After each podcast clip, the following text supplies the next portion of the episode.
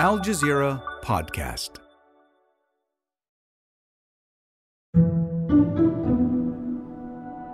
The Cook Islands, a small nation of 17,000 people in the South Pacific Ocean, has granted exploration licenses to three companies hoping to mine minerals from the deep sea. Here's its Prime Minister, Mark Brown. We're a country that's been blessed with this wealth that sits in our ocean. It's no good sitting on the surface and being afraid of the unknown and not willing to go down and find out. Proponents of deep sea mining say these minerals will go into building electric car batteries to help us break away from fossil fuels. The Biden administration is proposing strict new pollution rules that could dramatically ramp up the transition to electric vehicles. The European Parliament approved a law to effectively ban the sale of new petrol and diesel cars from 2035. But others think mining the ocean for minerals is a major contradiction. It doesn't make sense to me to solve an environmental issue by creating a new environmental issue.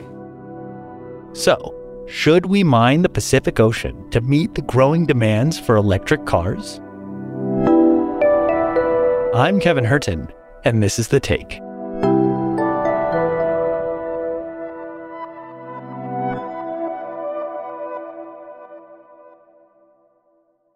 Over 700 marine scientists worldwide have called for a halt to deep sea mining, saying we still don't know enough about the impact it could have on our underwater ecosystems. Today, we're talking to Lucy Murray, a journalist from SBS Australia who recently filmed a documentary for Al Jazeera's 101 East on the topic. The Cook Islands are located about halfway between the United States and New Zealand it's made up of 15 quite small islands. The biggest one, Rarotonga, you can drive around it in just an hour. The thing that I noticed most when flying into the Cook Islands, and we flew between a couple of islands in the Cooks, you notice as you're flying over, there's this beautiful light blue water, and then it goes straight to the dark, deep Pacific Ocean. These islands really pop out and then for hundreds of kilometers around them, there is, there is nothing more than ocean as well. It's this scenery that tourists flock to from all around the world. The Cook Islands are highly dependent on tourism. Tourism before COVID was the, the major part of the economy. So there are people who work at resorts and working as tour guides, snorkel guides, operators but also the restaurants, the cafes, all of those supplied or, or boosted by tourism. Huge cruise ships come through the area, as well as a lot of mainly Australian and New Zealand tourists as well. But those tourists stopped coming during the pandemic, and that caught the attention of the Cook Islands Prime Minister, Mark Brown. We closed the borders for two years. That was very, very difficult on um, our industry and on, on the, the private sector in particular. COVID was definitely a wake up call for us that we must diversify our economy. So, the Prime Minister, who we did speak with in the Cook Islands, said this really was a shock and really drove home the need to have something else other than tourism. There is a little bit of agriculture in the Cook Islands, but it's small scale. And deep sea mining is something the the nation had been looking at for, for quite a while, and it's sort of renewed this push to, to start deep sea mining sooner rather than later. It's an industry the Prime Minister hopes will bring more jobs to the Cook Islands and more Cook Islanders back home. 80% of Cook Islanders actually live in Australia or, or New Zealand. That's four out of five people don't actually live in the Cook Islands because of the limited job opportunities. They move overseas for higher paid jobs. And when you venture around these islands, particularly off Rarotonga to some of the more rural islands, you see many houses that have been abandoned. That's why the Prime Minister has become one of the biggest drivers of deep sea mining in the Cook Islands.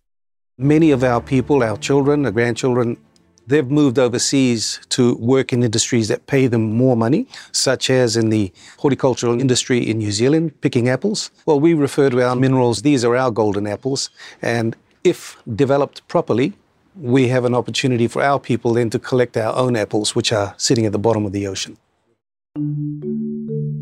So he believes that deep sea mining would bring these higher paying jobs that would bring people back to the Cook Islands, but also keep the population that they have there at the moment. So the Cook Islands is looking to mine its own domestic waters and it has complete control in this territory. But there's also the push to mine international waters. And this push includes other neighboring islands in the Pacific. Nauru, a small island of around 12,000, along with Tonga and Kiribati, are all looking to mine international waters. But to do so, they first need permission from the UN affiliated Seabed Authority, the ISA. Deep sea mining is not underway anywhere in the world. And the member nations, those 167 member nations of the ISA, have been discussing deep sea mining for over a decade, how it would take place. And they've been developing what's called a mining code, which is a list of rules to guide mining activities. So there are a number of countries who are saying not enough is known about the deep sea for mining to start. The agreement on deep sea mining is expected to take place in early 2025, after the ISA announced more time is needed to finalize mining rules. France, Costa Rica, and Chile led this effort to postpone the start of industrial scale deep sea mining. The three nations urged the ISA Governing Council to agree that no permit authorizing any mining in international waters would be granted until regulations had been finalized. To learn about the process, Lucy spent three days on board the Moana Minerals vessel, one of the deep sea mining companies granted an exploration license from the Cook Islands. Well, Lucy, here's your cabin. Awesome. This way to the galley. On the ship, she spoke to Hans Smit, the president and chief executive officer of Ocean Minerals, the parent company of Moana Minerals. Hans is looking to cash in on what he believes will be the future mining boom. So he's a miner who's exploring the Cook Islands domestic territory as well. So he has an exploration license for about 20,000 square kilometres, which is roughly 1% of the Cook Islands domestic territory. We look at spending probably when we're done, probably 100, 200 million dollars of funds doing all of this initial work at risk. But should we prove that we can do it, and we can do it responsibly, we will make that money back and more. So, how does one actually mine the deep sea? Hans uses the analogy of a vacuum cleaner to explain the process. A vacuum cleaner where you have the nozzle at the end of a pipe running across the floor, lifting the dirt off the floor and traveling up that pipe to the vacuum cleaner and being collected in a bag. Yeah, so it's a, a risk by these companies to spend all of this money on research in, in, determining where these minerals are, what quantities they are, and also trying to prove that they can extract them in an environmentally friendly way. Hans believes in his 20,000 square kilometre patch, there's between 5 to 10 billion dollars worth of raw materials. So if he was allowed to mine this area, he says he would make that money back. Uh, we estimate that there are roughly 500 million tons of these nodules laying on the sea floor. And within these nodules, we have predominantly uh, manganese, cobalt, nickel, copper, and then the rare earths. These are metals all used in making batteries, which are increasingly in demand for things like electric vehicles, which the world will need a lot more of as many nations have committed to net zero carbon emissions by 2050 so, what are critics saying about the negative impacts of deep sea mining on our underwater ecosystems? That's after the break. Get your news in less than three minutes, three times per day with the Al Jazeera News Updates. Just ask your home device to play the news by Al Jazeera or subscribe wherever you listen to podcasts.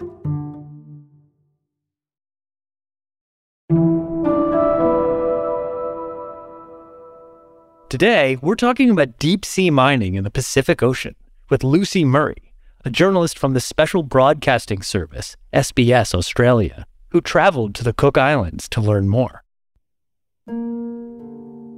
During her visit, Lucy met with people who also oppose the government's plan. One of them is Jacqueline Evans, an award winning environmentalist. She helped set up what's called the Marae Moana, which was at the time the world's largest marine park, covering 2 million square kilometres around the Cook Islands' domestic waters. And that really showcased how important the ocean was to Cook Islanders. Our marine park is enormous. It goes way beyond the horizon. Uh, it's about five times the size of the state of California.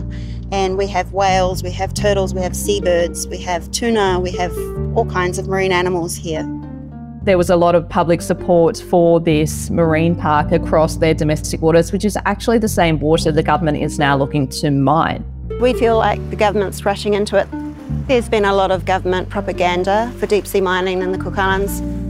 So, Jacqueline told us just a couple of days after she raised the idea of the Cook Islands supporting a moratorium, supporting a pause on deep sea mining until more research can be done. She was told she was no longer required, that her contract as the manager of this marine park, the marine park that she won the Goldman Prize for, she was no longer needed and that contract would be given to someone else. Lucy put the claims made by Jacqueline to Prime Minister Mark Brown. I believe uh, that position was advertised by the department head uh, and a new person more suitable uh, for the next phase of the Marine Park project was appointed. The government is the largest employer in the Cook Islands. It employs roughly one in five people. So everyone there knows someone who works for the government if their family doesn't already work for the government themselves. So Jacqueline argues many people are afraid of speaking out because this could come with consequences for them or their families. But as Lucy made her way around the island speaking to people about deep sea mining, she found support for the proposal on the island is mixed. When people would ask what we're filming, what we're doing, we'd tell them what we're what we're talking about, deep sea mining.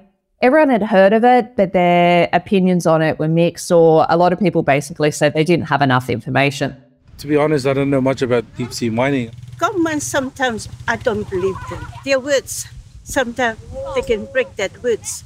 I don't have enough information regarding the impact, the negative impact from the ocean when it's harvested. Culturally, the Cook Islands has a top down approach. There's a chief who sits at the top of the community, and what is decided by the chief and his advisors goes and is filters down through the community. So there's not Cook Islander tradition to to protest or to have large scale street protests against government decisions. A lot of the time when we were talking to people, they're willing to go with either what their their community chief or, or king decides or what the government decides, and then the people fall in line behind that decision is more of the traditional way of going about this. So there's not huge amounts of, of protests or people speaking out against the government. There's also not a huge amount known about the deep sea. It's one of the least explored places on Earth. Lucy spoke to scientist Dr. Malcolm Clark in New Zealand to learn how deep sea mining could impact the underwater ecosystem. Dr. Malcolm Clark is well respected by both sides of this debate. Uh, he's pragmatic and he has a very no nonsense approach when it comes to talking about the impacts of deep sea mining. The ability of deep sea to recover appears to be very, very low. Studies 30 years after some initial disturbance show that components of the animal communities have not recovered. The issue that scientists have to grapple with is trying to quantify how many of those animals are likely to die. So, mining occurs by a collector machine, which is basically similar to a bulldozer dredging the seafloor. Now, at the bottom of that, there is this noisy collector machine running along the seafloor, and that could generate underwater dust storms. Now, those underwater dust storms, that dust will settle back down onto the seabed, and that could smother or choke animals such as worms. Now, worms are really important to the deep sea ecosystem because they eat dead carcasses, dead animals that are floated down to the bottom. And without worms, then that deep sea would become polluted. And then once they're full of those dead animals, these worms then become a food source for other animals in that deep sea ecosystem. And this mining process doesn't only affect the deep sea ecosystem, but other marine life as well. Here's Dr. Malcolm Clark again. Whales are well recognised as being quite sensitive to certain frequencies of noise. So we're talking about that noise generated by the nodule collector, the riser pipe, or the discharge pipe extending over thousands of kilometres distance in areas where they're spawning and migration routes in the Pacific Islands, for example, down to the Antarctic waters for, for feeding. So it's going to be very important that we're not going to be generating noise. And then the third aspect is so once the rocks get to the ship, they are run through basically what's like a large sieve or a colander. And the rocks stay on the ship, and the excess water and dirt that's sucked up, that's returned to the ocean. And that's the second opportunity for an underwater dust storm to be generated much higher in the water column that could drift. And this poses a threat to animals like jellyfish, which would breathe in that dirty water and it could choke them. When Lucy asked Dr. Clark whether he thinks we can mine the sea sustainably to protect the ocean while also harvesting the minerals, he used the analogy of a rainforest.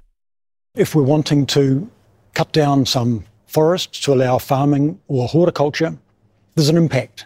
The key question for scientists is how much can we remove? How much impact can we have on that original forest before we start to affect the structure or the function? How much we can take is a very simple question but a very difficult answer. As for Lucy, she understands how much is at stake for the ocean and the islanders. She grew up in Australia, where the majority of the population lives on the coastline. The ocean has always been an important part of, of my life, growing up by the water, spending time in the ocean, uh, swimming, surfing. And you always see that even more in these Pacific communities. You can't go anywhere in Rarotonga without the ocean being in view. In the two weeks I spent in the Cook Islands, you really get a feel for just how important the ocean is to life there. It's important to culture. In Cook Islands' belief, the the moana is, or the ocean is where where the gods came from, and is where people return to. So, I guess my aim for this documentary was to put all the information in a really one place so people could see and assess both sides of the story and, and then form their own opinions on this issue that there will be a, a sort of global changing decision very soon. And that's the take. This episode was produced by Khaled Soltan with Miranda Lin, Chloe K. Lee, Negin Owliaei, Amy Walters, Ashish Malhotra, Sonia Bhagat, and me, Kevin Hirten, in for Malika Bilal. Our sound designer is Alex Roldan. Munera Al Dosari and Adam Abou-Gad are our engagement producers. Alexandra Locke is the Take's executive producer, and Ney Alvarez is Al Jazeera's head of audio.